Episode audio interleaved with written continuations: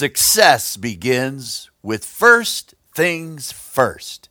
This is Pastor Mike Kramer of New Life Church, your home of positive faith, bringing you power for living.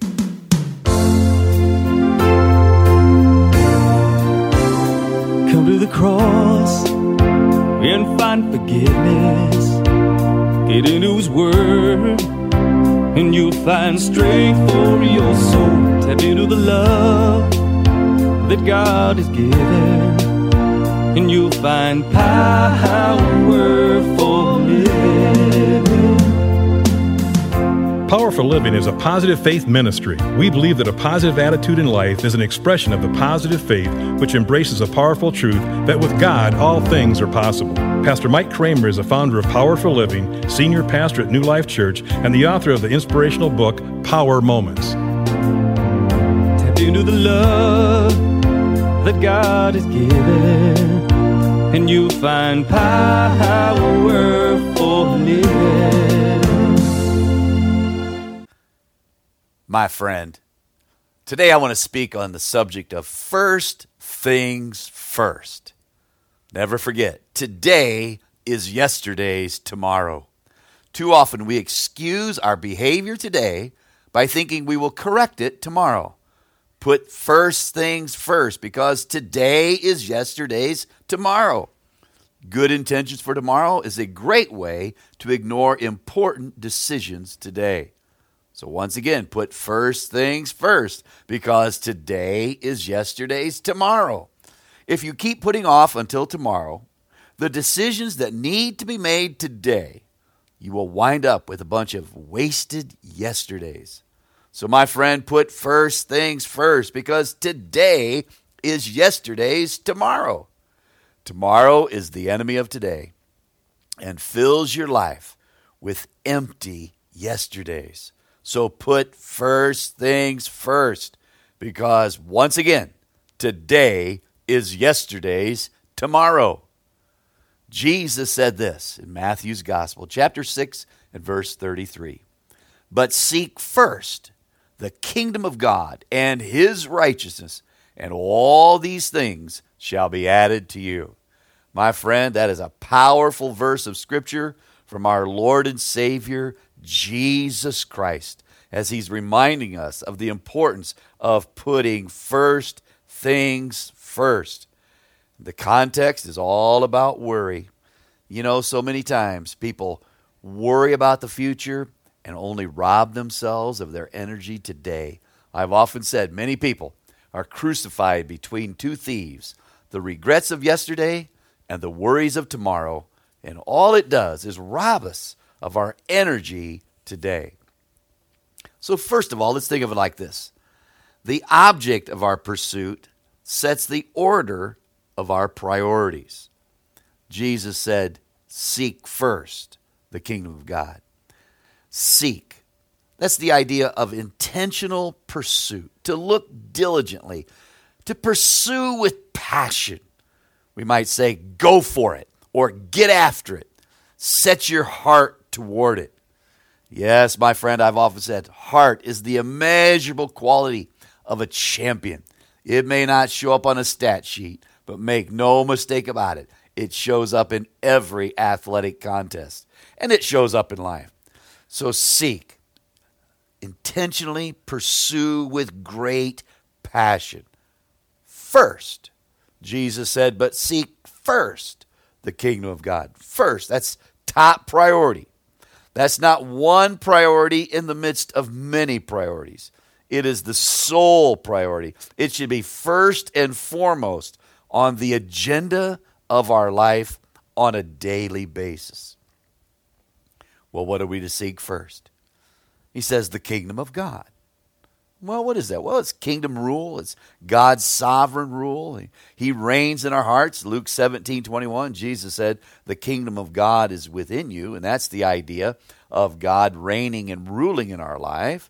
It's that invisible kingdom. Also, it's the things of God. You know, the gospel of the kingdom, so to speak, proclaimed to all nations, Mark 13, 10. The kingdom of God. Well, let's talk about God. He's eternal. Psalm 90, verse 2 From everlasting to everlasting, you are God. He's sovereign. Psalm 115, verse 3 says, Our God is in the heavens. He does whatever he pleases. Ephesians 1:11 says he works all things after the counsel of his own will. He's holy or distinct. That's that's really what the word holy means. Distinct, set apart, totally unique. And that's who God is. You know, in, in Isaiah 6 3, the angel said, One cried unto another, Holy, holy, holy is the Lord of hosts. The whole earth is full of his glory. Revelation 4 8, Holy, holy, holy, Lord God Almighty. The holiness of God is the one attribute in Scripture that is triple emphasized in a couple of verses. And the idea is God is totally unique, distinct, set apart. There is no one like our God. He's omnipotent. He's all powerful. Matthew 19, 26. With God, all things are possible. That's my life verse. You know that. You've heard me talk about it many, many times. I'll never forget when I was a young man, um, the age of 18, it was the fall after I'd uh, graduated from high school and I was working a construction job uh, for Midland Engineering. Back then it was the hot tar roofing crew. And, and uh, I worked a semester before going to college because uh, there was six kids in our family and dad always had the rule if he couldn't do it for everybody, then he didn't do it for anybody. And so there was no way dad is a bricklayer and, and dad provided a good living but he certainly couldn't send all six kids to college. So we worked our way through, and I'm, I'm grateful for it because it taught me the work ethic and mixed a lot of mortar, put a lot of brick on the scaffolding, uh, working for dad. Uh, that particular summer, I was uh, working for Midland Engineering and getting a lot of overtime and so forth and saving up uh, money to, to go to college. But my life was empty. And everything I'd been living for all through high school was gone. And I'll never forget driving home on US 31 and driving by the, uh, after a long day's work for Midland Engineering and driving by the football practice field, which was right out near the highway. You could see it from the highway. And just the emptiness that I felt, that all of that stuff was behind me. And God just began to work on my life and work on my heart. And I, I realized that you know, I was living, I had been living for the wrong things. And God brought me to the point to where I knew that even though I'd made a childhood profession of faith, trusting Christ as Savior, I, I was sort of at a confused period of time. You know, was I a Christian? Was I not? And, and it's like, why play a guessing game? And I surrendered my life to Christ, invited Christ into my life to be my Lord and Savior. And the first uh, change that took place in my life was I began to have a hunger for the scriptures. And so I started reading through the New Testament and started reading with the Gospel Matthew. And when I came to Matthew 1926 as an 18 year old young man, it was like that verse just leaped off the page and grabbed me. And I like to say I laid hold of that verse, but really that verse laid hold of me. that's where Jesus said, With men these things are impossible, but with God all things are possible. And oh, my friend, that became something that just drew me in. And I can tell you, that's my life verse. It's in the cornerstone of our worship stadium here at New Life. We've built three times out here in, on McKinley. Uh, built the first time in 92, built again in 96, then built the worship stadium in 2006. And in that one, we put it right in the foundation. You're not going to see my picture on the wall if you come to New Life. None of that stuff. Man, it's all about the Lord. And we have, when you enter uh, the lobby, up on the wall, really big, it says, With God all things are possible. Again, on the cornerstone of the building, with God all things are possible. And then laid right into the brickwork is a huge stone cross. I could remember working for Dad, and we bricked several churches, and and uh, Dad would uh, many times put that stone cross laid right into the red brick, and it just that stuck with me. And that's what we did here. We don't have red brick, but we still put the stone cross in there. That's the cross is the message of not just our crucified Lord, but it also symbolizes our risen Lord and Savior. like many of you, I wear a gold cross around my neck, given to me by one of our uh, members who went home to be with the Lord, Harlow Grice, tremendous guy, and uh, we we had a great friendship.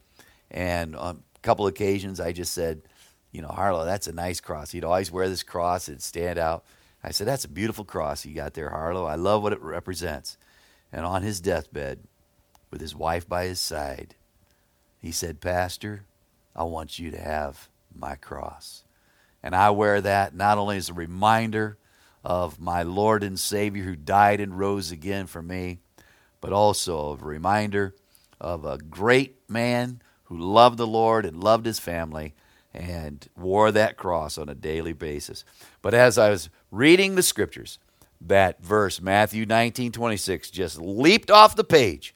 And it's been the foundation of my life ever since. And we face challenges, and everybody does.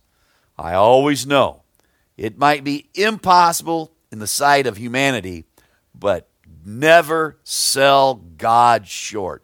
Oh, my friend, with God, all things are possible. Why? He's omnipotent. He's all powerful. He's omnipresent. He's present everywhere. He's omniscient. He knows all. Proverbs 15:3 says, "The eyes of the Lord are in every place, beholding the evil and the good." He's our creator. My friend, the very first verse of scripture, Genesis 1 1. In the beginning, God created the heavens and the earth. Oh, my friend, I believe that God spoke and this world came to be. Why? Because He's all powerful, He's loving. Aren't you glad for that? The kingdom of God. Who is this God? Well, He's holy, He's omnipotent, He's omnipresent, He's omniscient, He's the creator. He's loving. 1 John 4 8, God is love. Of course, John 3 16, we all know that one. For God so loved the world that he gave his only begotten Son, that whoever believes in him should not perish, but have everlasting life. He's merciful. His mercy is new and fresh each and every day, the scripture says. He's good, he's just, he's fair. He does not change. He's honest, he's truthful. The scripture says it's impossible for God to lie. Jesus said in his high priestly prayer in John 17 17, he said, as he was praying to the Father, sanctify them with your truth. Your word is truth. He's given us his word. He's immutable. He never changes. Malachi 3 6, the scripture says, I am the Lord. I do not change. Hebrews 13 8 says, Jesus Christ is the same yesterday, today, and forever. Oh, my friend, as you read the scriptures, that God of the Bible is the same God of today. And I would so encourage you start with the New Testament, read the four Gospels, let it take hold in your life. And you know, when you surrender your life to Christ, it leads to victorious Christian living. So seek first the kingdom of God and his righteousness. What is that? That's just a big word for the right way of living. Yes, my friend, the object of our pursuit sets the order of our priorities. First things first. Jesus said, Seek first the kingdom of God and his righteousness, and all these things shall be added to you. Next week, we're going to be talking about the things that will be added to us as we seek the kingdom of God. But my friend, make no mistake about it. Success begins by setting your priorities first things first. Jesus says, put him first. Put him the top of the list, and then life will sort of fall into place. And my friend, if you've never invited Jesus into your life, oh, you can do that right now by praying a simple prayer Dear God, I believe in Jesus Christ. I believe he died and rose again for my sins. And I invite you into my life to be my personal Lord and Savior. Thank you, Lord Jesus, for dying and raising again for me. Help me to live for you. Now may the Lord bless you and keep you. May the Lord make his face shine upon you. May the Lord turn his face toward you and be gracious to you. May the Lord give you peace in your heart and power for living. Amen.